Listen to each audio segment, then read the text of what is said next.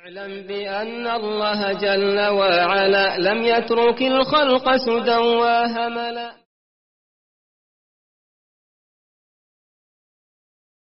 الحمد لله رب العالمين والصلاة والسلام على نبينا محمد وعلى آله وصحبه أجمعين أما بعد. Zahvala Allahu subhanahu wa ta'ala gospodaru svih Salavate i salame donosimo na Allahu poslanika Muhammeda njegovu časnu porodicu sve plemenite ashabe. Nastavljamo sa čitanjem ove oporuke šefa Sefera Al-Hawarija Hafidahullah u kojoj se obraća sljedbenicima ahli sunnata wal džamaata i upućuje im određene savjete i daje smjernice i postavlja pravila u obhođenju prema ostalim pripadnicima kible. U prethodnom dersu pročitali smo nekoliko e, tih pravila, a večeras uz Allahu subhanahu wa ta'ala pomoć nastavljamo sa čitanjem ostalih pravila Oni smatraju da je ispitivanje ljudi na osnovu ljubavi i mržnje prema nekoj grupaciji ili pojedincu od novotarijana koji su upozorili ispravni prijateljnici. Ljubav, prijateljevanje i mržnja, odricanje bivaju radi istine i jasnih činjenica, a ne radi puhih parola i običnih nadimaka. Oni, to je sljedbenici ahli sunnata wal smatraju da je ispitivanje ljudi na osnovu ljubavi i mržnje prema nekoj grupaciji ili pojedincu od novotarija na koji su upozorili ispravni prethodnici Serafu Salih. I ovo je, draga braćo, jedno od najbitnijih pravila u ovoj oporuci. Da sljedbenici ahli sunnata wal džamaata smatraju novotarijom ispitivati ljude na osnovu ljubavi i mržnje prema grupacijama ili pojedincima. I to se često dešava danas. Da te čovjek ispituje šta misliš o toj i toj grupaciji i šta misliš o tom i tom pojedincu. Pa ako kažeš ono što očekuje da ćeš reći od pohvalnih osobina ili lijepih riječi o toj grupaciji ili pojedincu, onda prijateljuje sa tobom. A ako kažeš suprotno tome, pokazuje ti neprijateljstvo i odričujete se i izbjegavate. Ovo je od novotarija kod ahli sunnata wal džamaata. I zato kaže imam Bukhari rahimahullahu ta'ala al imtihanu bid'a. Ispitivanje, stavljanje ljudi na ispit je novotarija. Šta misliš o tom i tom? Šta kažeš za te i te u tom i tom gradu? Za te i te koji idu na predavanja kod tog i tog ili koji se okupljaju na tom i tom mjestu. Nije dozvoljeno nije dozvoljeno da se ljudi ispitivaju po tim osnovama. Nego čovjek treba, musliman, pripadnik ahli sunnata wal džemaata, treba da ima lijepo mišljenje prema svojoj braći muslimanima. I da prihvata, kao što smo u prošlom dersu govorili da prihvata njihovu vanštinu. Da prihvata njihovu vanštinu. Sve dok svojim riječima i djelima ne pokažu ono što je suprotno menheđu ahli sunnata wal džemaata, nije dozvoljeno neprijateljovati sa takvim ljudima ili pokazivati prema njima neprijateljstvo. Ljubav i mržnja bivaju radi istine i jasnih činjenica, a ne radi pukih parola i običnih nadimaka. Znači to što neko za sebe kaže da je iz te i te grupacije nije dovoljno da ga voliš ili da ga mrziš u ime Allaha. Nego se gleda na suštinu. Kakva su njegova djela. Sama činjenica da čovjek kaže za sebe da je musliman nije dovoljna da ga smatraš muslimanom. Ako svojim djelima pokazuje suprotno tome.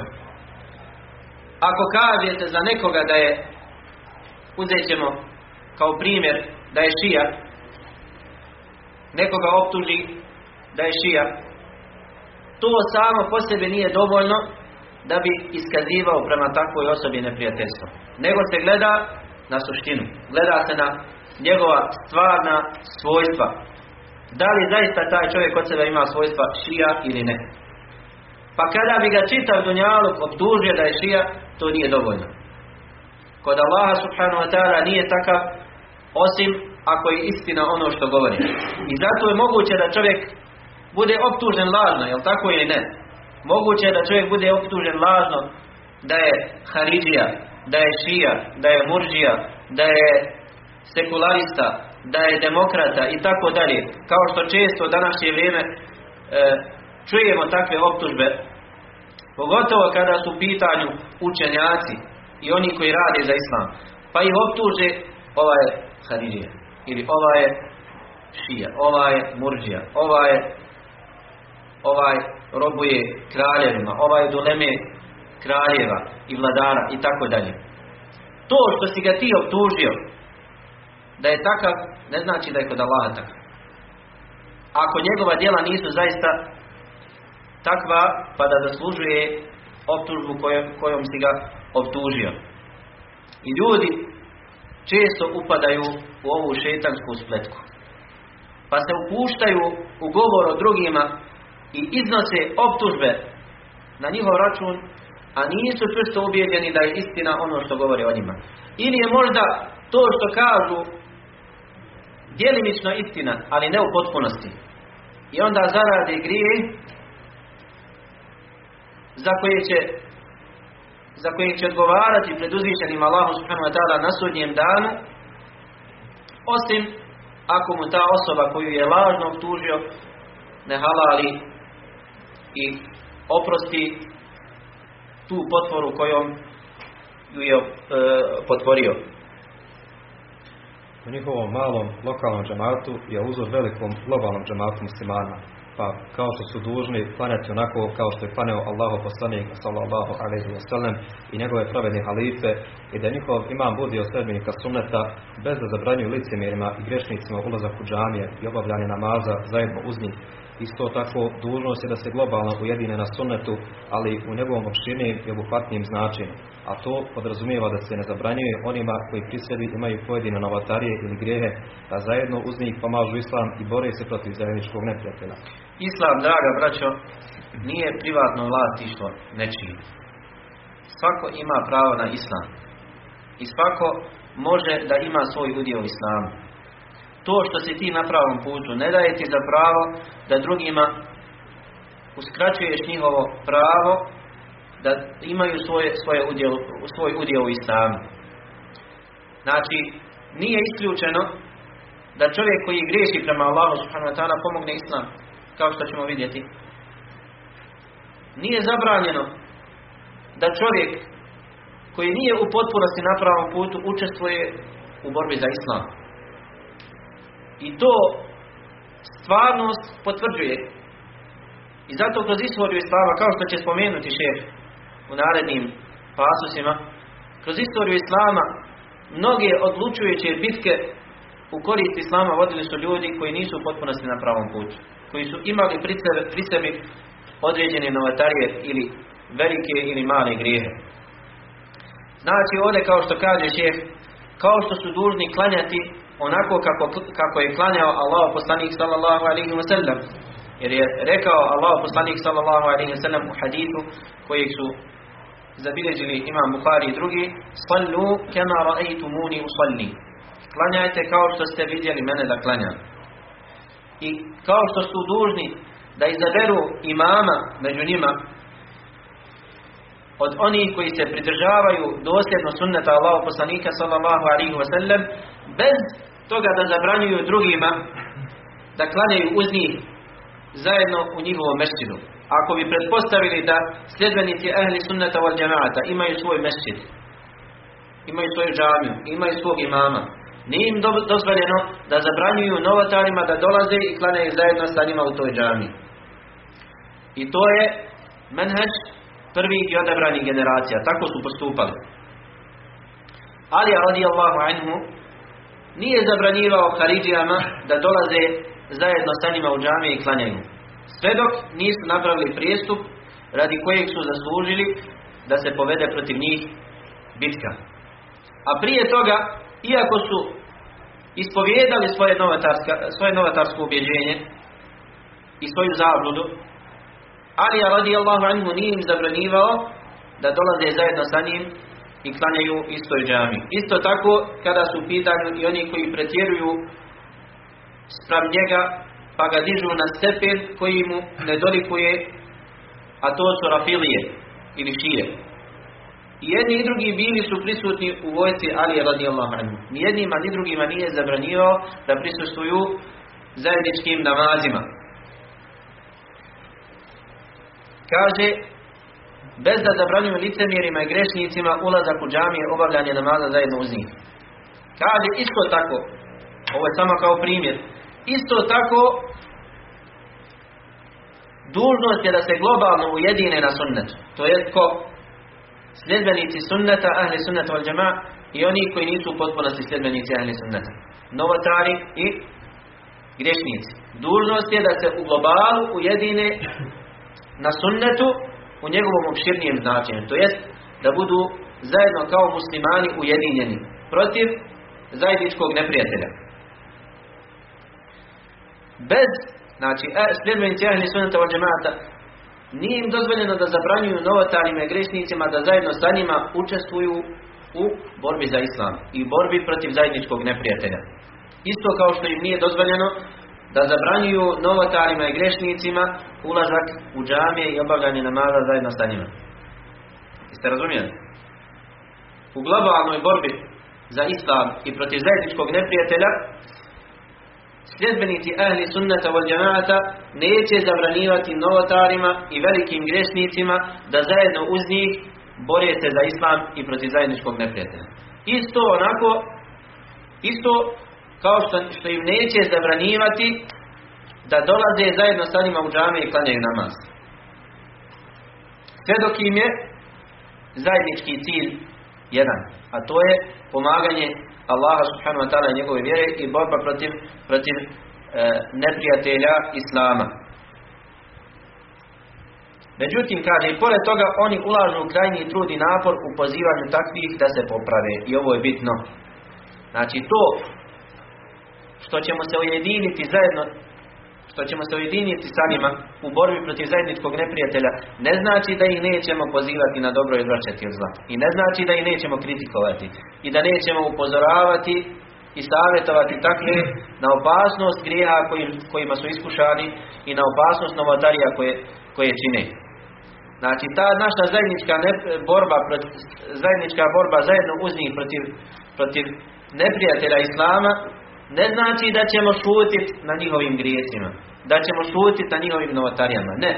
Upozoravat ćemo na njihove novotarije i savjetovat ćemo te koji čine te novotarije da se okane tih novotarija, da ostave te, te novotarije, ali sa znanjem, sa mudrošću i na lijep način, kao što će šeh eh, Hafidahullah spomenuti. Čitaj šesti. Sredbenici ovog puta su snažni i odlučni u sljeđenoj istini, ali bez pretjerivanja i milostivi su prema stvorenjima, ali bez neutemeljenog olakšavanja i prolaženja granica. Oni naređuju dobro činjenjem dobra i zabranjuju zlo bez činjenja zla. Znači, sljedbenici ovog puta su snažni i odlučni u slijedjenju istine. Snažni, čvrsti, čvrsto slijede pravi put i odlučni su u slijedjenju pravog puta, ali bez pretjerivanja. Znači, ta njihova čvrstina neće ih odvesti u pretjerivanje. Isto kao što su i milostivi prema drugima, prema svim stvorenjima općenito, prema muslimanima i nemuslimanima, ali bez neutemeljenog olakšavanja i bez prelaženja Allahu subhanahu wa ta'ala granica. Znači, potrebna je čvrstina bez pretjerivanja i milost bez popuštanja. I to je menhež ehli sunneta wal džemata. To je srednji put između onih koji su smatrajući da su čvrsti na pravom putu otišli u pretjerivanje. Između onih koji smatraju da su milostivi prema stvorenjima, pa su otišli u drugu krajnost i popustili. Srednji put je sredina između te dvije krajnosti. Snaž, jačina i snaga u slijedjenju pravog puta bez pretjerivanja i milost prema drugima bez neutemeljenog popuštanja. Oni tačno vagom vagaju i ne zakidaju, a kantar ispravnom mjerom mjere i ljudima prava njihova ne umanjuju. Vagaju svaku stvar sa pravdom i mudrošću. Kada su primorani, čine od dva zla manje, izbjegavaju od dvije štete veću. Strpljivi su na manjoj od dvije zablude, biraju kraće od dva puta i lakši od dva izbora. Njihova pravda obuhvata mazloma iz bilo koje skupine I također, i u ovome sljedbenici ahli sunnata od džemata su sredina između dvije krajnosti. Između onih koji kažu dužni smo uraditi ono što Allah od nas zahtjeva, pa nek pukne gdje pukne. Jel tako? Čujete često takve, e, takve e, izreke. I oni koji smatraju da treba uvijek uzimati olakšavajuća mišljenja. Sljedbenici ahli sunnata wal džema'ata su sredina između te dvije krajnosti.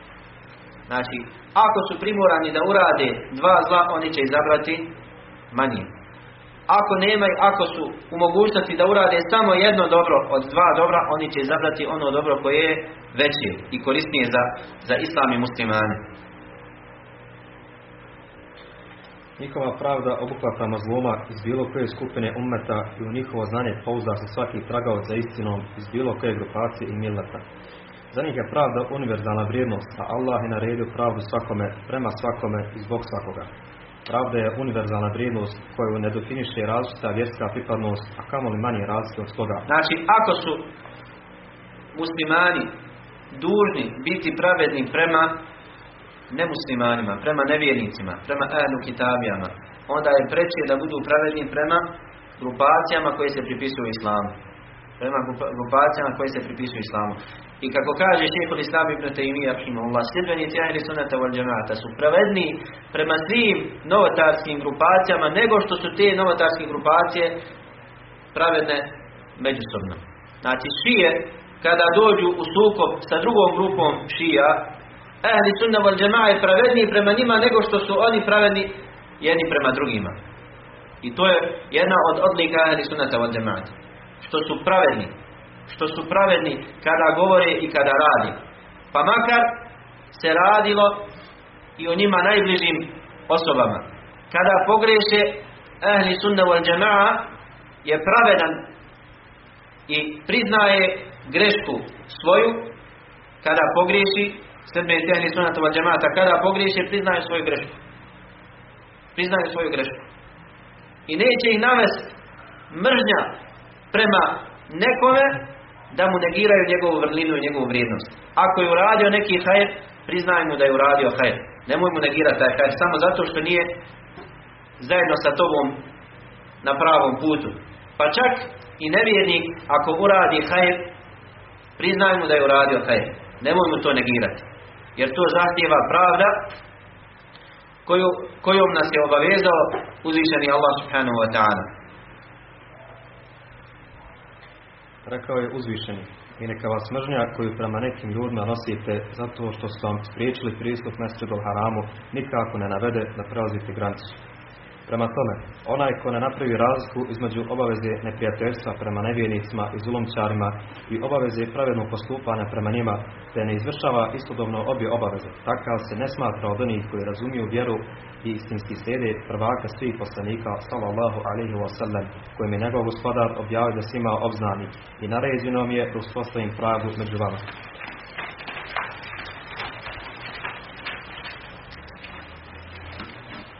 Od njihove mudrosti u davi je da ističu vrline poznatih imama, prijedloznika koje muslimani slijedi od učenjaka, odgajatelja, daja i sl.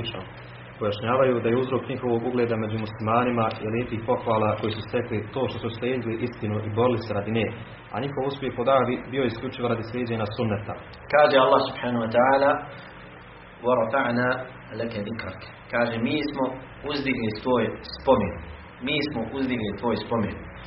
I spominje Imam Ibn Al-Qayyim rahimahullah da na osnovu ovog ajeta svako onaj koji uzdigne spomen Allahu poslanika sallallahu alaihi wa sallam i uzdigne njegov sunnet Allah će uzdići njega.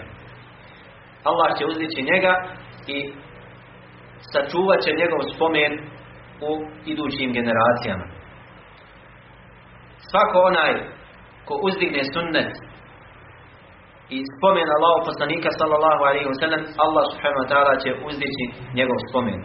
I što je čovjek marljiviji i ustrajni u uzdizanju sunneta Allahu poslanika sallallahu alaihi wasallam to će njegov spomen biti dugotrajniji i veći kod uzvišenog Allaha subhanahu wa ta'ala ali kod muslimana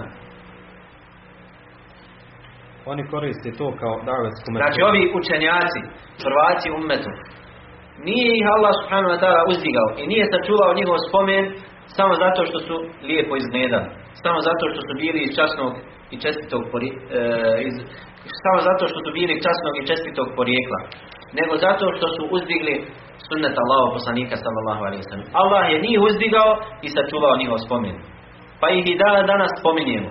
Dan danas ih spominjemo. Uzmite samo primjer imama Buhariju, rahimahullah. Ne prođe na Dunjaluku ni jedna minuta da ne pretjeramo pa kažemo ni jedna sekunda da se ne spomene taj imam. Danas širom Dunjaluka spominje se imam Buhari u svakoj sekundi. Zabilježi imam Buhari, zabilježi imam Buhari, bilježi imam Buhari, kod Buhari u Sahihu. Ne prođe ni jedna sekunda da se ne spomene taj imam. Zbog čega? Zato što je taj čovjek, taj imam, Allah mu se smilovao, sačuvao sunnet Allahu poslanika sallallahu alaihi wa sallam i razdvojio vjerodostojne od nevjerodostojnih hadisa Allahu poslanika sallallahu alaihi wa sallam. Pa je Allah sačuvao njegov spomen kao što je sačuvao i spomen drugih imama koji su eh, činili isto što je činio i on rahimahullahu ta'ala. Oni koriste to kao davetsku metodu da pozovu slijedjene suneta onih koji se pozivaju da slijede te iste imame, da ga napuste slijepo slijedjene i fanatizam sprem njih i da pomognu vjeru onako kako su pomagali i njihovi imami. Na taj način oni su objedinili pravdu prema onima koji bivaju slijeđeni i mudru poziva onih koji slijede od muslimana, identično metodi koju koristio šejh Islam ibn Taymiye kada bi govorio o četverici imama i drugima kao El Ešari i Adi ibn Musafir. Znači Allah subhanahu wa ta'ala je odredio da ovom ummetu ostanu učenjaci čija će se imena spominjati do sudnjeg dana i koje će muslimani slijediti više od ostalih.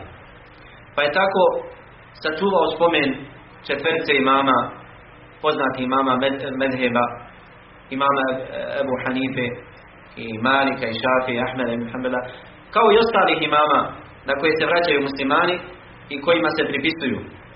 Svejedno u fikhu ili u akidi. Znači Allah subhanahu wa ta'ala odredio je da spomen tih učenjaka ostane i do današnjeg dana. I ti učenjaci manje i više bili su na pravom putu. I nije im cilj bio da proturiječe istini i da se suprostavljaju Koranu i Sunnetu. I ako bi napravili grešku, ne bi, ne bi je napravili namjerno, nego radi e, nepoznavanja određenih ajeta ili hadita ili radi okolnosti u kojima se nalazili i tako dalje. Znači, ti imami su bili na pravom putu općenito u globalu. I muslimani koji se pozivaju na te imame, kao što slijede mišljenja tih imama, dužni su da slijede i menheđ tih imama kada je u pitanju odnos prema vjeri. Znači ti imami, rahimahumullah, Allah im se zmilao, borili su se za islam. Žrtvovali su svoje živote i metke, zdravlje, svoj, e, svoje slobodno vrijeme radi islama. I oni koji se pozivaju na njih, zašto se ne ugledaju, pa i oni budu poput tih imama? Zbog čega slijede samo njihova mišljenja u fikhu ili u akidi, a ne slijede njihov način življenja za islam. Kada već se pozivaš na tog imama, budi kao on. Slijedi istinu. Ako je imam Ebu Hanife, rahimahullah, ili imam Malik, imam Šafija, imam Ahmed, ako su govorili da je vjerodostojni hadith njihov mezheb i da kada dođe njihovo mišljenje u suprotnosti sa vjerodostojnim hadithom, da se uzme za vjerodostojni hadith i da se ostavi njihovo mišljenje, budi i ti poput njih. Pa kada ti dođe vjerodostojni dokaz da je Allah poslanik sallallahu alaihi wasallam uradio tako i tako, a na drugoj strani imaš mišljenje imama, koje je također možda zasnovano na nekom dokazu, ali je dokaz koji slijede drugi učenjaci jači, nemoj ostavljati ono što je ispravno samo zato što tvoj imam kojeg slijedi, kojeg slijediš, nije zastupao to mišljenje. Sami ti imami na koje se, poziv, na koje se, na koje se takvi pozivaju zabranjivali su takav odnos prema dokazima. I odricali su se takvim koji slijepo slijede njihova mišljenja, a ostavljaju dokaze. Ostavljaju dokaze. Znači, ova je metoda koju su koristili učenjaci Ahli Sunnata wal Džemata kada pozivaju one koji su u određenim pitanjima udalili se od menhađa Ahli Sunnata Džemata. Svako od onih koji se udali od Ahli Sunnata wal Džemata povodi se, za, se za nekim od imama, jel tako? Ili u akidi, ili u određenim fikskim pitanjima. Sljedbenici Ahli Sunnata wal Džemata koriste ovaj metod, a to je spominjanje vrlina tih imama. Da podsjetimo te koji se povode za tim imama, ko su bili ti imami na koji se pozivaju? Ko su oni bili? Da ih podsjetimo na njihovu biografiju. I iskoristimo vrline kojima su se okitili ti imami, da ih pozovemo da budu poput njih. Da ih pozovemo da budu poput njih. E, kaže šeheh ovdje, hafidahullah, identično metodi koju je koristio šehol Islam ibn Taymije kada bi govorio četvrci imama i drugima kao El-Eš'ari i Ali ibn Musafir. Ebu Hasan El-Eš'ari je osnivač akideskog pravca koji se zove Eš'arizam. Znači, čuli ste svi za Eš'arije. Čuli ste svi za Eš'arije. Te Eš'arije, taj akideski pravac, vraća se na ovog imama Ebu Hasan al-Ašarija koji se pred kraj života vratio na menheđ wal džemaata u globalu i napustio to vjerovanje koje je zastupao u prvom e, dijelu svog života. Ovaj imam Ebu Hasan al-Ašari, šehhul Islam ibn Taymiyyah, kada bi govorio o njemu, govorio bi o njemu kao o velikom imamu ne bi ga nikad spomenuo, a da ne donese rahmet na njega. Da kaže rahimahullah, Allah mu se. Kada bi govorio o njemu, nazivao bi ga imamom, nazivao bi ga zahidom, nazivao bi ga kudvetom, predvodnikom i tako dalje. Iako je ovaj čovjek bio predvodnik novotara. Ali šehhul Islam ibn Taymije lijepo je govorio o njemu. Zbog čega? Zato što taj čovjek nije ciljano suprostavio se istini nije ciljano se suprostavio istini. I također, da ne bi one koji njega slijepo slijede udalio od istine. Da ih ne bi udalio istine. Mogao je šehol Islam ibn Taymije da ga vrijeđa, da se ismijava sa njima. Ali kakva je korist od toga? Da se ismijava sa njima. Ali kakva je korist od toga? Naprotiv, šehol Islam ibn Taymije bio je pravedan prema njemu. I nije mu negirao ono što mu pripada od vrlina. Međutim, je li se zadovoljio sa time šehol Islam ibn Taymije? Ne. Nego je uz to što bi ga pohvalio i spomenuo da je on imam i da je on zahid i tako dalje, pojasnio bi njegove greške. Pojasnio bi njegove greške. Nema niko od islamskih učenjaka da je više govorio i pojašnjavao greške Ebu Hasan al-Ašari od šehol Islama ibn Taymije. Njegove knjige su prepune odgovora ovom, ovom imamu. Međutim, pored toga što mu je odgovarao i što je pojašnjavao njegove greške, toga nije navelo da zanemari doprinos ovog imama kada su u pitanju druge, e, druge stvari u islamu. Pa, pa bi mu često spominjao njegove rasprave sa kršćanima i židovima, njegove odgovore mu'tezilama, e, njegova, njegove stavove u kojima se složio sa stavovima ahli sunnata wal džemaata.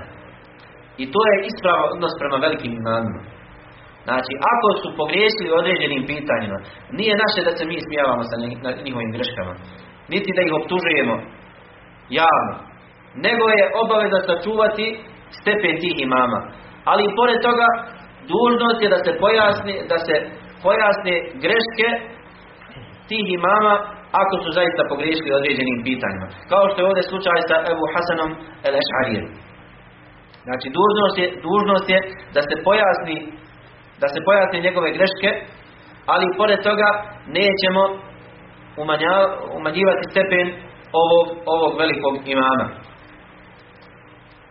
Ili Adi ibn Musafir al-Umawi, al-Amawi, koji je preselio 557. hijđarske godine, poznati zahid, poznati zahid i sufija.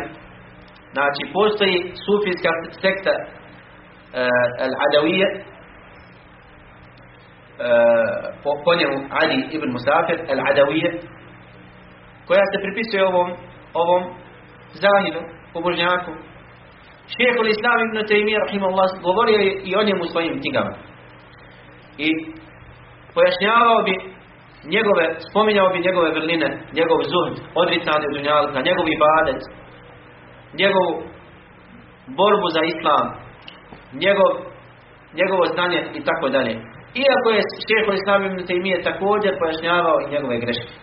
Znači, ne bi mu zanemario hajr koji je bio pri njemu, ali u isto vrijeme ne bi zanemario i pojašnjavanje njegovih grešaka. I šeho Islam ibn Taymiye napisao je posebnu poslanicu u kojoj se obraća potomcima ovog imama. Obraća, se njegovim, njegovoj porodici i pojašnjava vrline ovog imama na početku te poslanice. Govori lijepo o njemu, govori e, o stepenu koji, koji, koji mu pripada u islamu, a onda nakon toga pojašnjava stvari u kojima je pogriješio, svejedno radilo se o pitanjima iz akide ili pitanjima e, vezanim za novotarije ili određena djela koja je činio, a koja nisu temeljena na, na vjerodostojnim dokazima. Sljedbenici ovog puta najviše podcjenjuju svoj nefs u ime Allaha, najudaljeniji su od prizivanja potpunosti vjeri i ne hvališu sebe parolama i nadimcima. Oni se, dakle, ne zadovoljavaju puknim pripisivanjem umjesto istinskog sjeđenja, jer znaju da nije ni po njihovim željama, niti po željama ehli kitabija. Kao što kaže Allah subhanahu wa ta'ala, lejsa bi amanijikum wala amaniji ehli kitab. To nije po vašim željama, niti po željama ehli kitabija. Me ja'mal su, a yuđiza bih.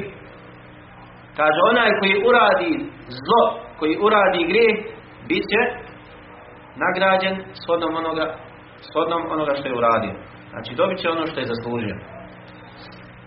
I Allah subhanahu wa ta'ala ovom ajetu spaja Lejsa bi amanijikum ala amanijah Nije po vašim željama o muslimani niti po željama ehlu kitabija. Onaj koji uradi zlo, koji uradi grijeh, dobit će ono što je zaslužio.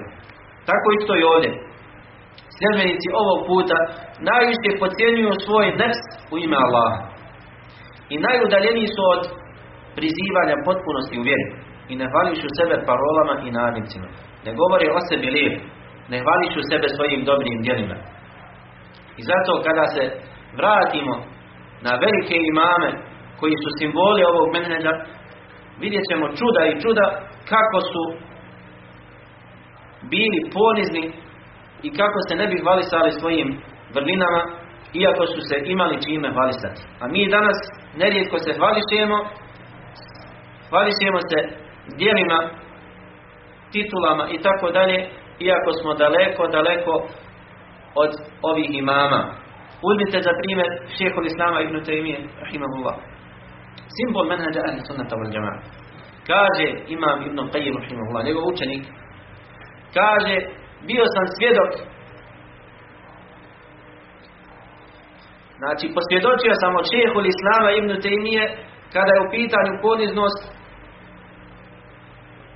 bio sam svjedok čudnim stvarima kaže da čovjek se zaustavi i zastane i zapita kaže često bi imao običaj da citira svi enel mukeddi, odnul mukeddi Hakeda kana abi jaddi. Kaže, ja sam prosijak, sin prosijaka i takvi su bili i moj otac i moj, i moj djed. I kada bi ga neko pohvalio u lice, kada bi ga neko pohvalio u lice, govorio bi ja još uvijek obnavljam svoj islam svaki dan. Još uvijek nisam kako treba prihvatio islam. Šehr islam I često bi govorio ma minni šej wala fije šej kaže meni ništa ne pripada. Niti, šta, niti sam se čime okitio niti sam šta uradio za islam. On šehol islam i kaže pred kraj napisao poslao mi je pravila o tefsiru i kaže na poleđini te poslanice napisao je stigove svojim rukopisom, svojom rukom. Kaže ana al-faqiru ila rabbil barijati kaže ja sam siroma pred gospodarom svih stvorenja. I do kraja, do kraja ove pasnide koja je mislim čak i prevedena prevedena na naš jezik. Ana al-mustajkinu fi majmu'i halati. Kaže ja sam miskin miskin, mali, nisam sam miskin, mali miskin mali miskin u svim svojim stanjima.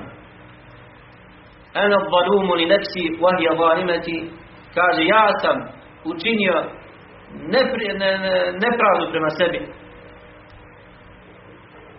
Kaže ana, ana zalumu li nefsi wahija zalimati. I ona je prema meni učinila nepravdu. Ja sam učinio nepravdu prema sebi i ona je prema meni učinila nepravdu. Moja duša wal khayru yatina min indihi yati kaže i hajr ako dođe doće nam samo od Allaha i do kraja kaside ove kaže imam Ibn al-Qayyim rahimahullah kada opisuje u svom djelu Tariq al-Hijratain opisuje stanje oni koji idu, koji koračaju, koji putuju ka Allah subhanahu wa. Pa pojašnjava stanje i djela oni koji su se prema sebi ogriješili. Pa pojašnjava stanje, stanje i djela oni koji su muhtasidun, oni koji su spojili između dobrih i loših dijela, pa kada pojašnjava stanje oni koji su spojili između dobrih i loših dijela, a rekli smo u prošlom decu da su to oni koji su izvršavali farzove i sunnete, ali bi ponekad i pogriješili prema Allahu subhanahu wa ta'ala. Pa spominje čuda kada su u pitanju dijela takvih, znači opisuje takve, one koji su, koji su spojili između dobrih i loših dijela. Pa spominje kako prilaze farzovima, pa spominje, spominje da klanjaju po noći, pa da kada legnu prouče večernje zikrove prije spavanja, pa kada ustanu, pa ostanu da e, klanjaju sabahu džematu, ustanu prije sabaha, pa odu na vrijeme u džemat, pa, pa klanjaju sabahu džematu, pa ostanu, ostaju, ostanu da zikre posle sabaha do izlaska sunca, pa klanjaju dva rekata duha namaza, pa zikre, spominje čuda, i onda prelazi kaže amma sabiqun al-muqarrabun. A kada su pitanju oni koji su druge nadmašili u dobrim djelima. Oni koji su druge pretekli u dobrim djelima. Kaže fa astaghfirullah alladhi la ilaha illa hu. Kaže tražimo od Allaha oprost od onog kojeg nema, mimo kojeg nema drugog Boga. Zato što govorim o njima, kaže, a nisam se okitio njihovim svojstvima. Kaže, bel ma šememtu lahum raiha. Kaže, neprotiv, nisam im ni primirsio. Nisam ni osjetio njihov miris. Oni koji su drugi nadmašili u hajdu. Mi često možda pomislimo za sebe da smo takvi, jel tako? Ibn Qayyim kaže, nisam im ni primirsio. Nisam ni osjetio njihov miris. Kaže, ali zato, kada čovjek voli, kada voli neki narod, to ga povede da se raspituje i da saznaje njihova, njihova svojstva, njihove osobine. I kaže, zato govorim o njima. A ne zato što sebe smatram da sam od njih. Naprotiv, kaže, ja im nisam ni primirsa. Šta je sa nam? Ako nije od As-sabiqun, al-muqarrabun, od onih koji su druge nadmašili u hajru, ako Ibn Qayyim nije takvi, ko je onda?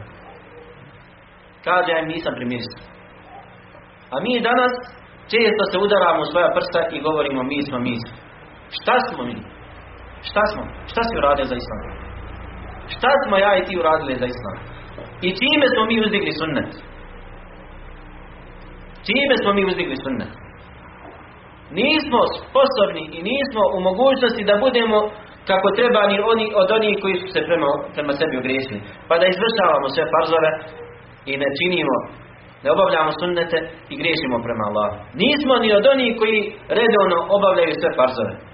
A da ne govorimo o onima koji su spojili između dobrih i loših dijela, a kamoli o onima koji su druge nadmašili u hajru. Pa s kojim pravom da se čovjek hvališe svojim dijelima kada ih u osnovi i nema. Ili ako ih ima, samo Allah najbolje zna koliko su iskrena i koliko su ispravna i koliko su primljena kod uzvišenog Allaha subhanahu. Da Allah popravi i naše i vaše stanje. Kada vodi džihad, čine davu, naređuju dobro i odvraćaju od zla, pokazuju žestinu prema novotarima i u svim drugim dijelima, ne idu naprijed niti nazad osim na osnovu šarijatskog dokaza i uzimajući obzir vjersku korist. Kada djeluju, djeluju pod motivacijom upućivana nasihata Allahu, njegovom poslaniku i mu'minima, a ne iz želje za osvetom, iživljavanjem i sramoćenjem drugih. Spremni su kazniti... Znači nije od svojstava sljedbenika ahli sunnata van džemata da sramote druge ljudi. To nikad nije bilo svojstvo onih koji su na pravom putu. Da sramote druge ljudi. Bez obzira koliko taj koga sramotiš zalutao. To nije svojstvo Allahov poslanika sallallahu alejhi ve sellem niti je svojstvo njegovih sljedbenika. Onaj koji je skrenuo sa pravog puta, on će sam sebe osramotiti. Ali nije tvoje da ga sramotiš i da mu se izruguješ. Nemoj se rugati takvim ljudima. Pojasni njegovu grešku, njegovu zabludu, pozovi ga mudro i sa znanjem napravi put, ali nemoj se sa njim ismijavati i nemoj, i nemoj ga sramotiti. To nije svojstvo onih koji su na pravom putu. Spremni su kazniti najbližeg prijatelja, ali i oprostiti najveći neprijatelj. Ako tako naređuju Allah i njegov poslanik sallallahu alaihi wa sallam i ako tako nalaže sopća korist za islam. Pogledajte samo, draga braćo, kako je postupio Allah poslanik sallallahu alaihi wa sallam, a on nam je najbolji primjer kada je osvojio i kao pobjednik ušao u Meku. Nakon toliko godina prko sa strane Kurešija, toliko godina uznemiravanja i borbe protiv Islama, Allah poslanik sallallahu alaihi wa sallam kada je ušao u Meku kao pobjednik, šta je uradio sa tim prvacima Kurešijskim? Je li naredio da im se glava sjeku? Je li naredio da se javno objese na kabu da ih svi drugi gledaju? Da se udaraju da se stave na magate pa da hodaju da se udaraju i tako dalje. Ne. Nego ih je okupio sve pred Kjabom, osim onih koji su prešli granice u zlu, okupio ih je sve pred Kjabom i upitao šta mislite da će šta vas uraditi? Či imaju mogućnost da ih kazni? Pa kažu plemeniti sin plemenito šta će uraditi?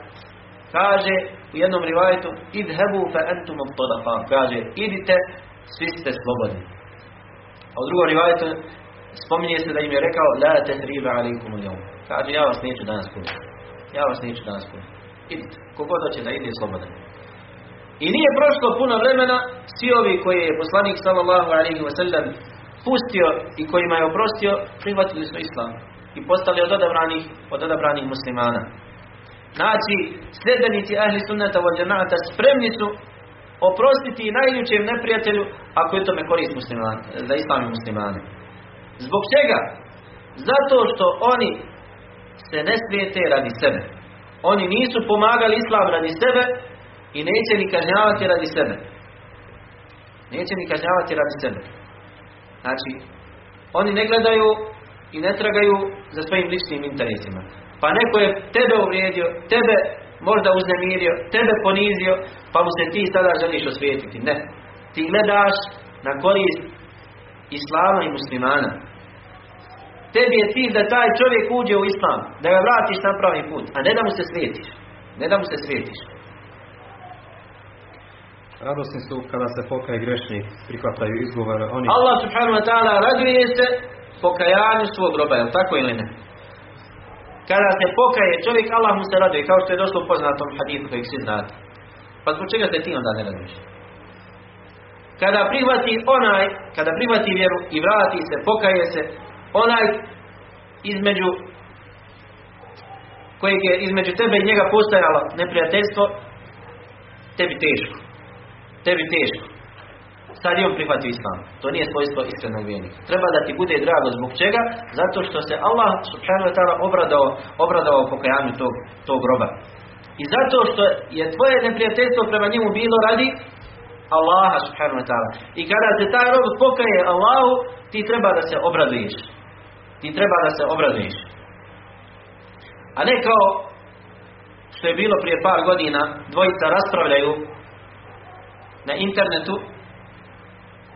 oko određenih dijela i onda jedan sagovornik u raspravi kaže tako je tako, pa ovaj kaže Alhamdulillah, kaže hvala Allah, sad se obejanio tvoj kufr.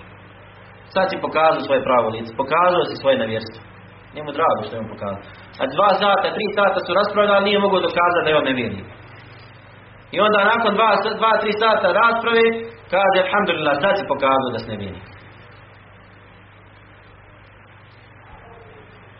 Je li moguće da, takav, da je takav čovjek iskren u svojoj vjeri i da mu je cilj Allaho zadovoljstvo ili ima neka pozadina u tome. Iako se možda sakriva iza parola da je na istini, da je sljedbenik pravog puta, da je muvehid i tako dalje. Radosni su kada se pokaje grešnik, prihvataju izgovore onih koji se pravdaju i dove zuptu na Prihvataju izgovor onih koji se pravdaju. Draga braća, Allah poslanik sallallahu alaihi wa sallam. U jednom od zadnjih vojnih pohoda, prije smrti, u pohodu na Tebuk, skupina monafika je izostala iz tog pohoda. Kada se poslanik sallallahu alaihi wa sallam vratio iz pohoda na tebu, ti munafici su došli poslaniku, alaihi salatu wassalam, i iznijeli svoje opravdane, opravdane, iznijeli svoje opravdane, iznijeli svoje izgovore, zbog čega nisu učestvovali u tom povodu. Poslanik sallallahu alaihi sallam je prihvatio od njih te, ta opravdanja i te njihove izgovore. Iako je znao da su oni licemiri. Znao je bio obaviješten objavom da su oni licemiri. Poslanik alaihi sallam prihvatio od njih izgovore. Pa je preče da mi pa je preče da mi prihvatamo izgovore naše braće muslimana sa kojima se razilazimo u određenim pitanjima kada zatraže halala. Kada kažu da su pogriješili. Zatraže halala i spominju svoju grešku i priznaju svoju grešku, prihvati njegov izgovor. Nemoj ulaziti u njegovo srce da li je iskren ili ne. Ako je poslanik sallallahu alejhi ve sellem koji je u svojstvu vladara bio tada, koji je mogao da ih kazni, da izvrši na njima šerijatsku kaznu. Ako je prihvatio izgovor od licemira i munafika, mi smo preći da prihvatimo izgovore od naše braće sa kojima se ne slažemo u određenim pitanjima. A jedna nam je, jedna nam je vjera i nerijetko nam je i isti menedž i slušamo možda, možda iste učenjake i čitamo iste knjige, ali se sporimo oko određenih praktičnih pitanja, preće je da jedni drugima nađemo opravdanje a još preće ako zatraže od nas halala i spomenu svoje izgovore da prihvatimo od njih te izgovore. Trude se da izvedu narodnu uputu i ne raduje kada njihove neistomišljenici počne grije ili zapadnu novotariju, jer onaj koga takvo nešto raduje, takav je zadovoljan da se griješi Allahu, a onaj ko je zadovoljan da se griješi prema Allahu, takav nema ništa očekivati od Allaha. Nemoj biti radostan kada pogriješi tvoj suparnik, kada pogriješi, pogriješi tvoj neistomišljenik. Znači možda ima ljudi koji nisu u potpunosti krenuli sa pravog puta. Imaju kod sebe i dobrih i loših dijela. I desi se, desi se da počinje neko djelo koje je zabranjeno. Neku veliku novotariju. I onda neki među nama, neki od nas, dođu i kažu sada je postalo, sada je ovaj čovjek postao jasan. Sada je jasno njegovo stanje. Nemoj da te raduje to. Pokri. Pokri njegovu sramotu. Bolje je da se to nije desilo.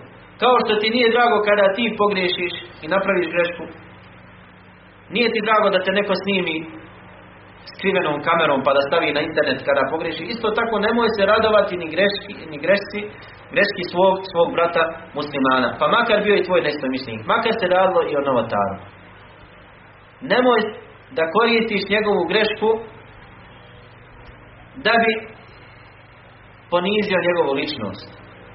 Pojasni grešku sa znanjem, sa milošću, sa mudrošću. Pojasni njegovu grešku, ali se nemoj smijavati sa njegovom sa, sa, sa, sa, njim kao osobom i sa njegovom ličnošću. Nemoj se smijavati sa njim. Čitao vrijeme ponavljamo, nije u pitanju to da čovjek ostavi pojašnjavanje istine. Ne. Da prešuti na greškama. Ne. Nego kada ukazuješ na grešku, ukazi na pravi način. Ukaži na pravi način. Ukaži na način koji će uroditi plodom.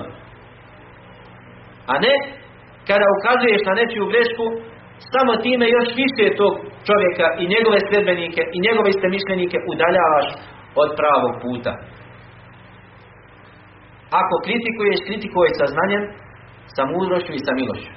U protivnom, nemoj kritikovati. Ostavi, ako nisi u stanju da pobjediš svoj nefs, pa da se ne iživljavaš i svoje lične hirove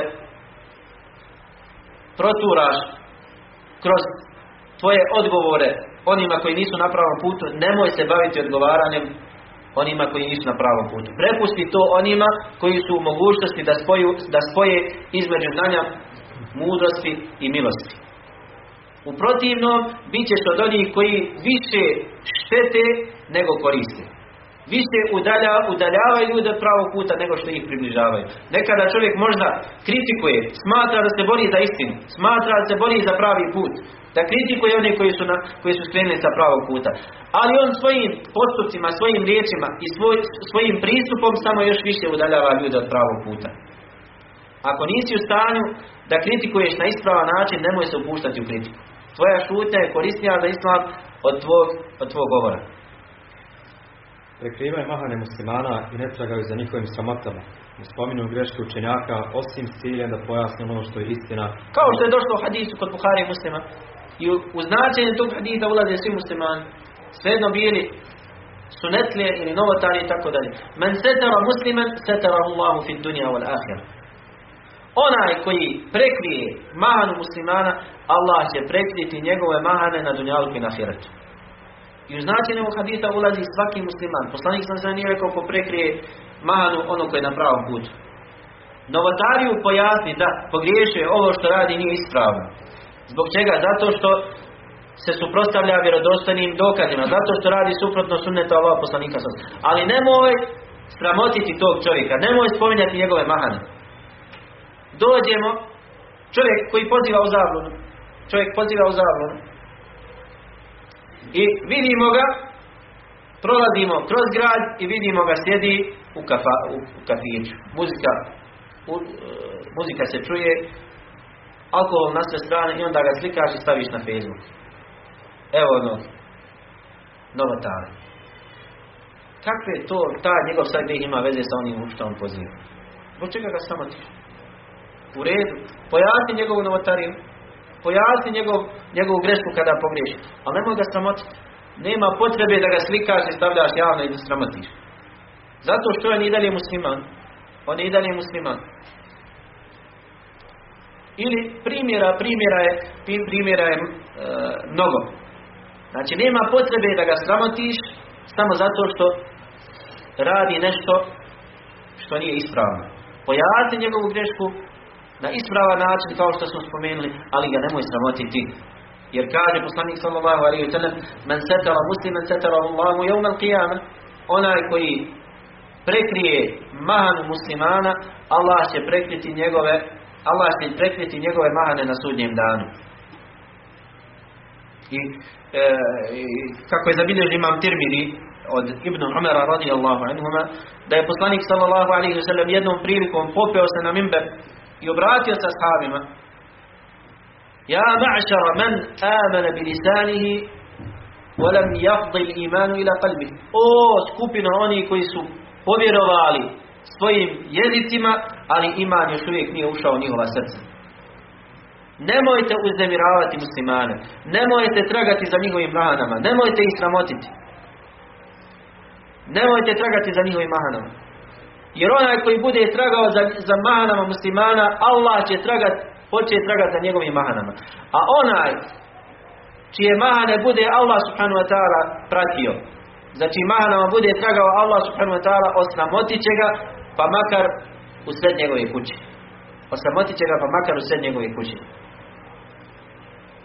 Zato čovjek ne treba da sramoti svoje neistomišljenike. To nije od menheđa ahli sunnata wal džanata. I zato šeh, hafidullah, čitao vrijeme spominje stvari koje mnogi danas ne mogu da spoje. Ljudi smatraju da ako ste supro, ako nisi zajedno, ako si na pravom putu i razilazi se sa drugima koji su skrenuli sa pravog puta, da to u isto vrijeme znači da ćeš sramotiti takve ljude, da ćeš im pokazivati neprijateljstvo u potpunosti i tako dalje. Ne. Nije sporno da budeš zajedno sa takvim čovjekom u istom sapu. Nije sporno da budeš sa takvim čovjekom u istom rovu. Nije sporno da se zajedno sa takvim čovjekom bori za islam. Ali isto tako tvoja borba zajedno rame uz rame sa ovim čovjekom koji je možda novotar ili grešnik ne znači da ćeš šutjeti na njegovim mahanama. Da ćeš prešutjeti njegove mahane i da nećeš upozoravati na njegove grijehe. Ne. Znači, bitno je i nužno je da se spoje između tih stvari.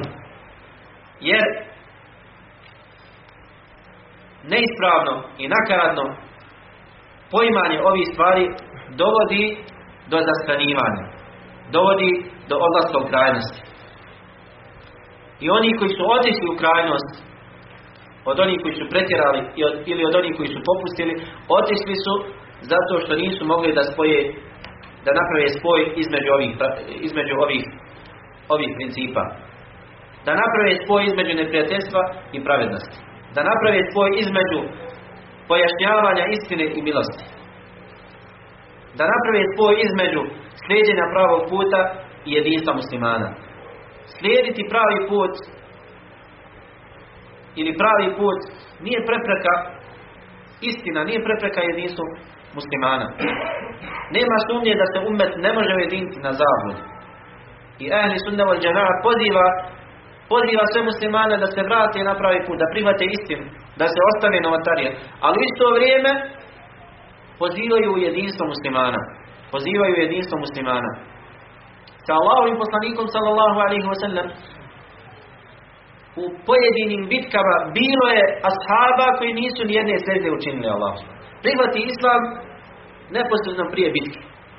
I Allah subhanahu wa ta'ala pomogne islam putem tog čovjeka. Sa Allahovim poslanikom sallallahu alaihi wasallam ili u njegovom džematu bilo je ashaba koji su pili alkohol. Bilo je ashaba koji su upadali u zinalu. Nije ih poslanik sallallahu alaihi sallam protjerao iz Medine.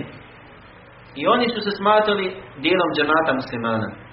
Sve dok slijede, dok, dok u njima postoji želja za slijedjenje pravog puta i sve dok muslimani ukazuju i na njihove greške i savjetuju ih i, i pozivaju pozivaju da se, da se vrate na istinu i da se pokaju od svojih grijeha na spominju greške učenjaka osim s ciljem da pojasni ono što je istina, ali u svemu tome primjenjuju metodu vaganja između različitih mišljenja, a ne napade, uvrede i sl.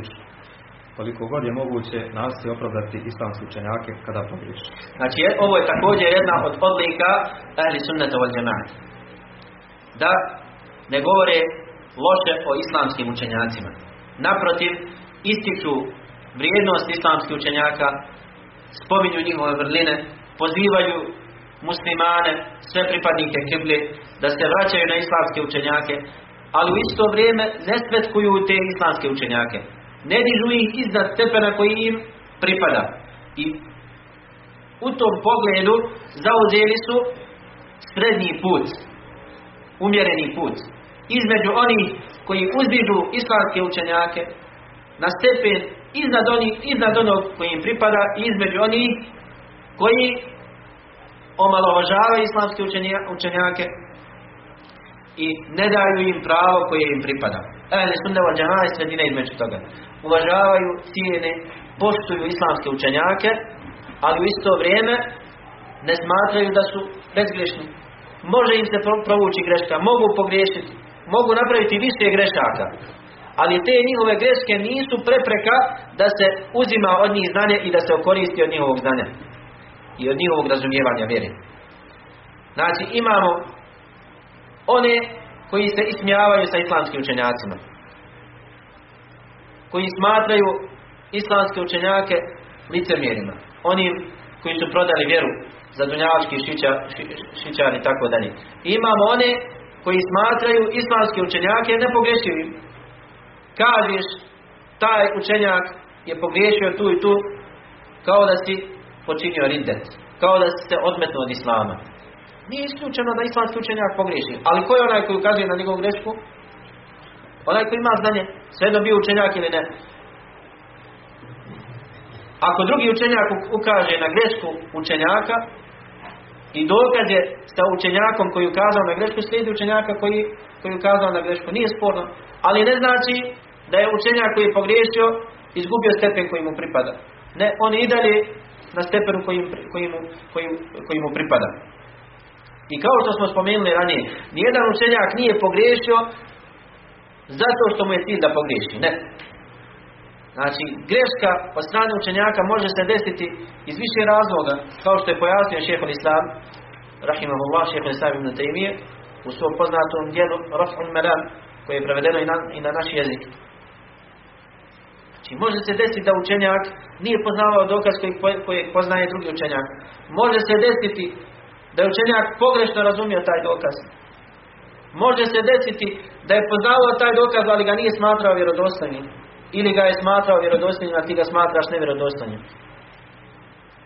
Može se desiti da je poznavao taj dokaz, ali je imao drugi dokaz kojeg je smatrao jačim i prećim da se slijedi. I mnoga druga opravdanja izgovori koji mogu biti sebe greške učenjaka. Znači, ehli sunna wal kada govore o greškama učenjaka, ne govore o njihovim greškama na taj način da se ismijavaju, da se rugaju, da omalovažavaju te učenjake. Ne, nego spominju te greške u kontekstu vaganja između mišljenja. Znači, mišljenje, greška učenjaka je mišljenje. Greška učenjaka je mišljenje, ali tvoja i moja greška nije mišljenje. Ja kada pogriješim i ti kada pogriješiš, to je greška, smatra se šta? Greškom. Ali učenjak kada pogriješi, to se smatra a? mišljenje. I kažemo, to je mišljenje tog učenjaka, sa njim se različili, se drugi učenjaci, pa su ukazali da je to mišljenje neispravno, a da je drugo mišljenje bliže istini preče da se slijedi. Ali ja i ti kada pogriješimo, to je greška. Ne uzima ne ubraja se, ne uzima se obzir. Ali učenjak kada pogriješi, njegovo mišljenje ima svoju težinu, pa čak i kada pogriješi. Čak i kada pogriješi. I zato kada govorimo o greškama učenjaka, ne govorimo kao greške. Ne, ne prilazimo tim greškama kao, kao greškama, nego kao slabim mišljenjima. Pa kažemo, imamo dva mišljenja po tom pitanju, ovo mišljenje je ispravnije zato što ga podupiru dokazi i tako dalje.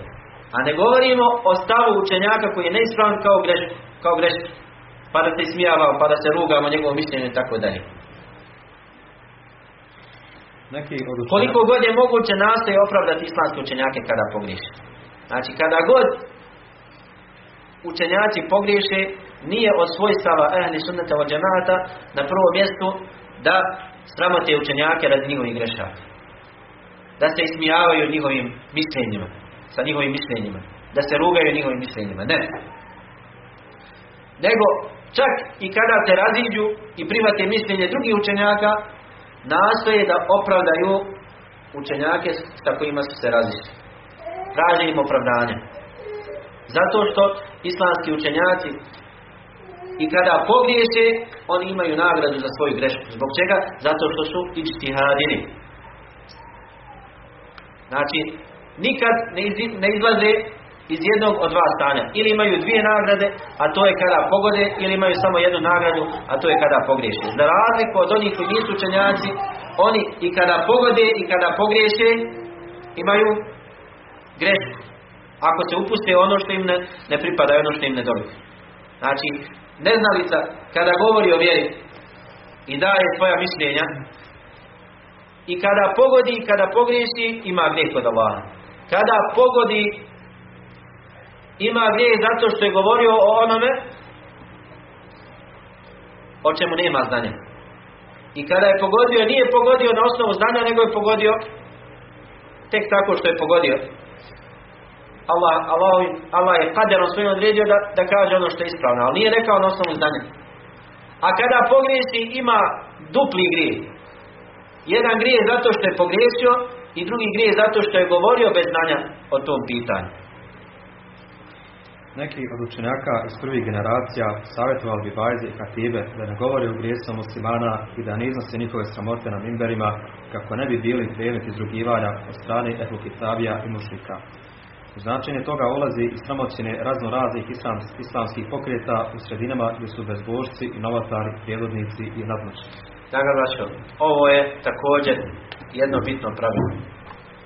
Po pitanju kojeg su mnogi od nas zakazali danas.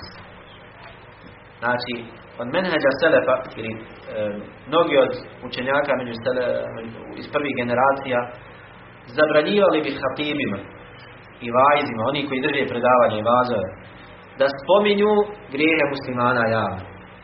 Zbog čega? Zato što je zajedno sa njima u zajednici, zato što zajedno sa njima u zajednici živjeli ehlu dimne, zimije, ehlu kitabije, kršćani židovi. Da se oni ne bi naslađivali tim mahanama muslimana. Kada čuju izađeš i održiš hudbu kako je neki učinio zinalog iz tog i tog mjesta. Nemoj to spominjati. Ko će te najviše obradovati tome? Ahlu kitabi. Din dušman. Nemoj spominjati mahane svoje braće. Nemoj javno, ako imaš nesuglasice sa onima koji ne razmišljaju kao ti, riješi te suglasice kao što kažu kod nas u četiri zida.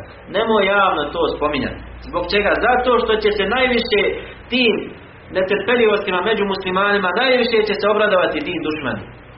Najviše će se tome obradovati din dušmani. Nemoj spominjati mana muslimana javno. Danas često preko društvenih mreža imamo priliku ili svjedoci smo međusobnom sramoćenju muslimana. Muslimani sramote jedni drugi. Selefije sramote hvani, hvani sramote selefije, sufije sramote selefije, selefije sramote sufije. A imamo milijone ljudi koji to čitaju i prate sa strane, koji nisu ni sufije, ni selefije, ni hvanje, ni šije, ni haridžije, nisu ni bezbožnici, uopće ne, ne vjeruju Allah. I onda kada to čitaju, kakve su komentari, kakve su reakcije i kakav utisak ostavljaju te naše rasprave javne na te ljude. Opet ponavljamo, na greške, se, na greške treba ukazati, ali sve ima svoje mjesto i vrijeme i način. Javni mediji nije mjesto, nisu mjesto gdje trebaju muslimani da se prepucavaju. Zbog čega? Zato što postoje hiljade ljudi koji to čitaju i naslađuju se sa tim prepucavanjem. Kada spomeneš manu svog muslimana, pa makar bio i novotar, javno kada spomeneš i smijava se sa njim preko interneta, preko Facebooka, preko YouTubea i slično tome. Hiljade ljudi to gleda koji uopće ne vjeruju Allaha. I naslađuju se s njim. Pogledajte ove muslimane. Kako kaže šef ovdje. U značenje toga ulazi i sramoćenje raznoraznih islamskih pokreta u sredinama gdje su bezbožci i novatari predvodnici nama. Većina ljudi oko nas, braća, ne vjeruju nikako u Allaha. Ili ako vjeruju, ne vjeruju onako kako treba da vjeruju. Mi oko sebe imamo ljude koji jedno čekaju da nam stave, da nam stave nož za vrat. Imamo ljude koji jedno čekaju da nas hapse. I mi onda izlazimo javno i dajemo, hranimo duše takvih ljudi svojim prepucavanjima i svojim, e, kao što kažu kod nas, iznosimo svoj prljavi veš u javnost. Greške treba liječiti. Neispravna tumačenja treba pojasniti. Ali ako se upuštamo u javni govor i ako to pojašnjavamo javno, trebamo imati u obzir da će te naše tekstove, te ta naša predavanja, da će čitati ljudi koji nemaju ama baš nikakav udjel u šerijatskom znanju i koji ama baš ne slijedi ni jedno od dvije skupine i koji možda preziru i smijavaju se sa obje skupine. Ako već se usudiš da govoriš javno o drugima, onda to govori na način na koji nećeš ostaviti otvorena vrata tim dušmanima pa da uzimaju ta naša razilaženja i prepucavanja i, i sa njima hrane svoje duše i, i koriste ih u odvraćanju od Islama. Znači, to nije nešto o čemu govorimo iz svoje glave, nego je to meneć prvih i generacija. U njihovo vrijeme kada su muslimani bili predvodnici, kada su muslimani bili predvodnici, imali su svoju državu i ehlu dimije su bili poniženi. Oni su bili manina među njima. Neki od telefa zabranjivali bi da se javno na putvama spominju mahane muslimana. Zbog čega da neki ovi pojedinci od ehlu dimije, od ehlu kitabe, od nevjernika, od, od onih koji žive zajedno sa muslimanima, da se ne bi naslađivali sa tim našim sramotama i mahanama. Šta reći u današnjem vrijeme? Šta reći u današnje vrijeme? Kada smo mi manjina, a ovi drugi su većina. Pa nas i onako malo ima i onda se javno prepucavamo. Javno prozivamo jedni drugim. Javno spominjemo mahane jedni drugim. Kakav je onda ili kakav je e, kakav utisak ostavljaju ta naša prepucavanja i razilaženja na takve ljude. A da ne govorimo da ne govorimo o ljudima koji su na granici. Malo im fali da krenu pravim putem. I onda kada vide sva naša ta silna prepucavanja preko javnih glasila, preko društvenih mreža, samo se prepadne. Samo se udare nekoliko godina od pravog puta. I šetan iskoristi ta naša međusobna, prepucavanja da takve ljude odvrati od pravog puta. Znajte da ćemo biti odgovorni pred Allahom subhanahu wa ta'ala za svakog onog koji je imao želju da krene pravim putem, ali smo ga mi svojim javnim nastupima odvratili od tog pravog puta. Naša je dužnost da u javnost, da u javnosti prikažemo pravi put u najljepšem mogućem izgledu. Da ljude pozovemo na pravi put ljepotama Islama, ljepotama pravog puta. Da ljudima pojasnimo šta je pravi menhez, pa da oni zavole taj pravi put i taj menhez prije nego što ga počnu slijediti. Zbog čega? Zato što srcem svojim uvide da je to jedini pravi put. A ne da budemo fitna takvim ljudima pa odu i udalje se od pravog puta zato što im nismo pojasnili i dostavili pravi put onakav kakav zaista jest. Istina je istina.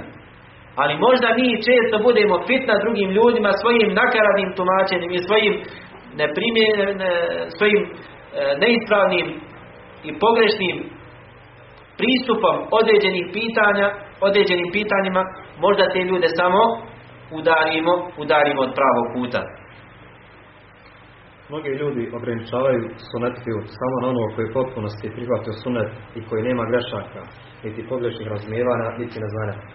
S druge strane, suprotno njima su oni koji smatraju novotarom samo one koji su zastranili prihvatajući osnove i temelje novotarija ili se pripisuju grupacijama koji su zasnovane na novotarskim temeljima ili se pripisuju novotarskim sektama u vezi s kojim je umet jednoglasan sredbenici zlaputi. Međutim, istina je da novotarija, istina je da novotarija ima isti status kao i ostali grijesi. Ima i velikih i malih, i jasnih i manje jasnih i biti spašen svih novotarija u potpunosti je rijetkost među ljudima. E, također, sljedbenici ehli sunnata od džemata su sredina između dvije krajnosti i, i u ovom pitanju. Imamo ljude koji ograničavaju sunetliju, ono koje je na pravom putu, selefiju, samo na one koji su u potpunosti na pravom putu, koji nemaju pri sebi grešaka. I to, to možete često čuti danas, kako ljudi kaže, selefija pa pod navodnike stavi, jel tako? Selefija, pa ovako i onda spominje njegove mahane. Nije isključeno da ima čovjek pri sebi mahane. Da ne bude u potpunosti na mene e, prvih generacija, a da bude selefija. Jer pripisivati se selefu prvim i odabranim generacijama je počast za čovjeka. Možda nije u potpunosti kao oni, možda ne klanja po noći kao što oni klanjaju, možda nije dobar prema roditeljima kao što su oni bili, ali toga ne sprečava da bude od, od onih koji slijede menheđ. Onoliko koliko je mogućnosti. Znači ljudi kažu Selefije pa se onda ismijavaju. Radi tako, radi tako. Da, to je greška što radi. To nije od menheđa prvih odabranih generacija. Selef nije tako postupao. Ali to što ovaj čovjek nije u potpunosti ispravan, što nije potpun, ne znači da nema pravo da se pripisuje onima koji su potpuni i da slijedi njihov, njihov menheđ. Sa druge strane imamo one koji ograničavaju novotara samo na ono koji je u potpunosti prihvatio put neke novotarske sekte koje, po pitanju koje postoji konsenzus iđma učenjaka da je, e, da je e, novotarska sekta. Pa kažu, kada, kada se govori o novotarima, kaže Selef, kada govori o novotarima, kaže on misli na Mu'tezile, na Džahmije, na, na, na Šije, na Haridžije. I onaj koji danas radi određene novotarije ili ima određena novotarska kaže on se ne smatra novotarom. Jeste čuli ovo ili niste? Kažemo novotari, kada se spominje u tekstovima, u citatima iz prvih i odabranih generacija od učenjaka, odabranih učenjaka, kada se spominje govor o novotarima, kaže to se odnosi, ne odnosi se na, na ove danas, nego se odnosi na, na Mu'tezile, na Džehmije, one velike novotare, oni koji su bili u potpunosti na, na, na, na, na menadžu tih novotarskih e, sekti i, grupacija. Znači, kao što sunetlija može biti sunetlija, iako u potpunosti nije primijenio sam sunnet, isto tako i novatar može biti novatar, iako u potpunosti ne slijedi novatariju. Znači, sunetlija može biti sunetlija, iako nije u potpunosti primijenio svaki sunnet. Isto tako i novatar može biti novatar, iako ne radi sve novatarije. Znači, nije uslov da čovjek bude haridžija u svim temeljima te sekte, da slijedi sve usule, sve osnove te sekte, pa da kažemo za njega da je Haridžija. Može imati neke od tih, od tih zabluda koji zastupaju Haridžije. Može pri sebi imati neke od zabluda, Murđija, Štija i tako dalje, da bude novotar. Ali nije isto novotar koji je objedinio sve te temelje novotarije i onaj koji pri sebi ima samo jednu ili dvije. Znači, kao što su netlije nisu sve na istom stepenu, tako i nisu i novotari svi na istom, na istom stepenu. Većina ljudi pravi greške radi pogrešnog razumijevanja ili nenamjerno ili iz neznanja. Stoga moguće da pojedinac ili skupina kod sebe objedine žestoko i maljivo stiđene suneta uz jasno upalenu novotariju, nekada kao što i mnogi novotari ponekad posluti po sunnetu, ali pojenta je osnovama i temeljima menheđa. Uspjet će samo onaj kome Allah podari uspjeha, ali svakako bi trebao najviše samog sebe koriti, tragati za ličnim mahanama i obnavljati svoj ima, a grupno bi trebali jedni drugi savjetovati bez osorosti i prihvatati istinu, ma od koga ona došla. Sljedbenike ovog puta ne sprečava traganje za potpunošću da primjene mudrost u opođenju sa stvarnošću.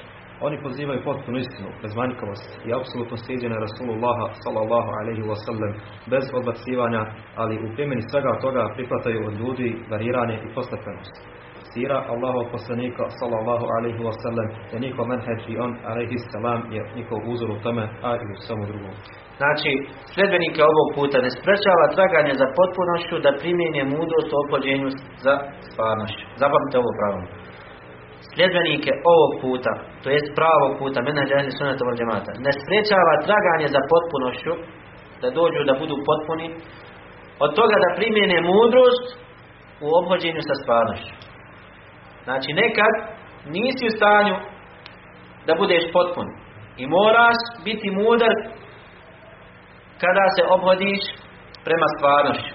I zato kako je zabilježio imam Buhari od Ajše radijallahu anha da je rekla Kaže Kur'an, prvo što je objavljeno od Kur'ana je bila sura u kojoj se spominje džennet i vatra. Sve dok ljudi nisu prihvatili islam, dok nisu ušli u islam, pa je onda Allah subhanahu wa ta'ala objavio halal i haram. I da im je Allah subhanahu wa ta'ala odmah objavio ajete u kojima kaže nemojte piti alkohol, ne bi niko nije ostavio pijenje alkohola. Da im je odmah Allah subhanahu wa ta'ala objavio ajete u kojima kaže nemojte činiti zinalog, ne bi niko od njih ostavio zinalog. Ali je objavljivanje malo pomalo.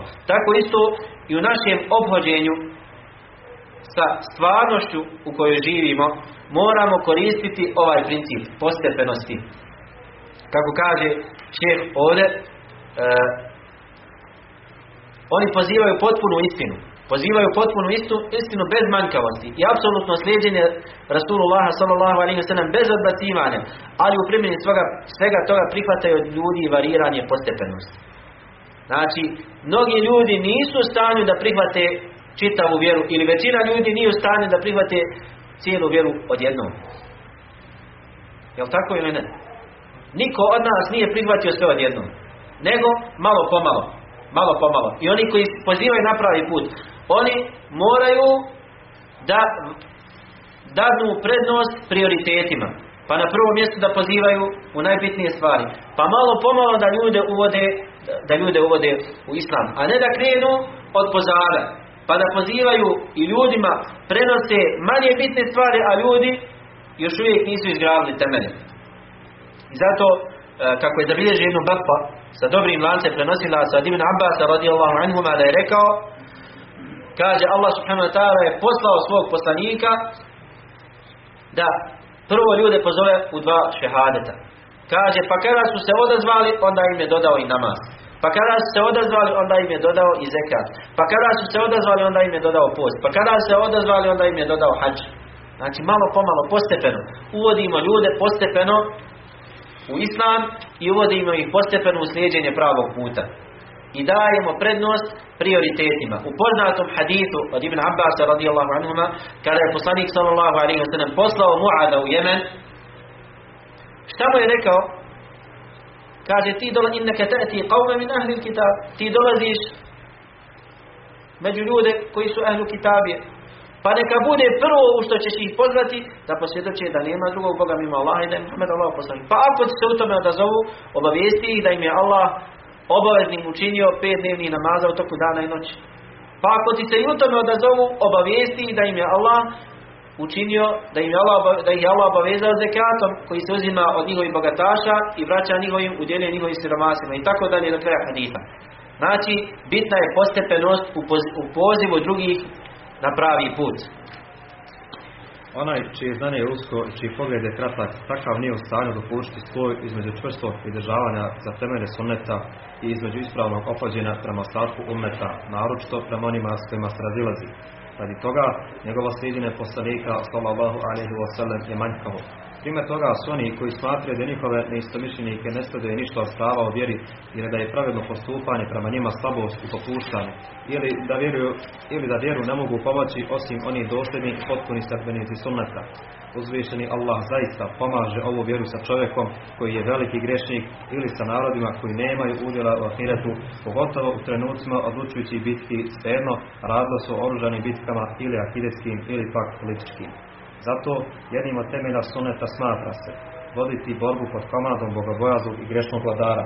I ova borba, kao što obuhvata oružanu bitku na prvim linijama, isto tako obuhvata i političku, naučnu i davetsku bitku, sve dok je cilj borbe nanošenje štete otvorenom i jasnom neprijatelju vjere, koji, kada bi mu se ukazala prilika, nanio bi daleko više štete islamu od onog koji nije u potpunosti pravedan i nije odlučan na pravom putu. Mnogi od uleme među ispravnim prethodnicima vodili su džihad uz vojsku Hadžađa ibn Jusufa, iako niko od njih nije sumnjao o to da je on zalim i nasilnik. Isto tako, sedmenici Ahli Sunnata od džabata radovali bi se kada neke halife vladari kazne novotare. Iako i oni sami vladari nisu na sunnetu u potpunosti poput El Mutevakila i Halida ibn Abdullah El Kasija. Ibrat u samu tome je pomaganje vjeri i uspostavljanje šarijata. Nužno je napraviti razliku između onog koji poziva Kur'an i Sunet općenito, ali pri sebi ima pojedine novotarije ili ideološka skrećanost pravog puta i između onog koji osnovi poziva novotariju i svoju zabludijelu ideologiju, a jedni i drugi su prisutni u političkim bitkama. Imate skupine koje na osnovu novotarije osnivaju političke partije, a imate i drugi koji se pripisuju istoj novotariji, ali se razliku od prvih i pozivaju islam općenito i radi u korist muslimana, svejedno zasebno ili pak pod zajedničkom zastavom islama. Završit ćemo ovdje. E, nastavit ćemo inša Allah drugom prilikom. Molim Allah subhanahu ta'ala da riječi budu dokaz za nas i protiv nas i da nas učini od sljedbenika pravog puta i od onih koji su ispravno razumjeli ova pravila, a naša posljednja dova je Alhamdulillahi Rabbi Alamin, salatu wassalamu ala nabina Muhammedu wa ala alihi wa sahbihi.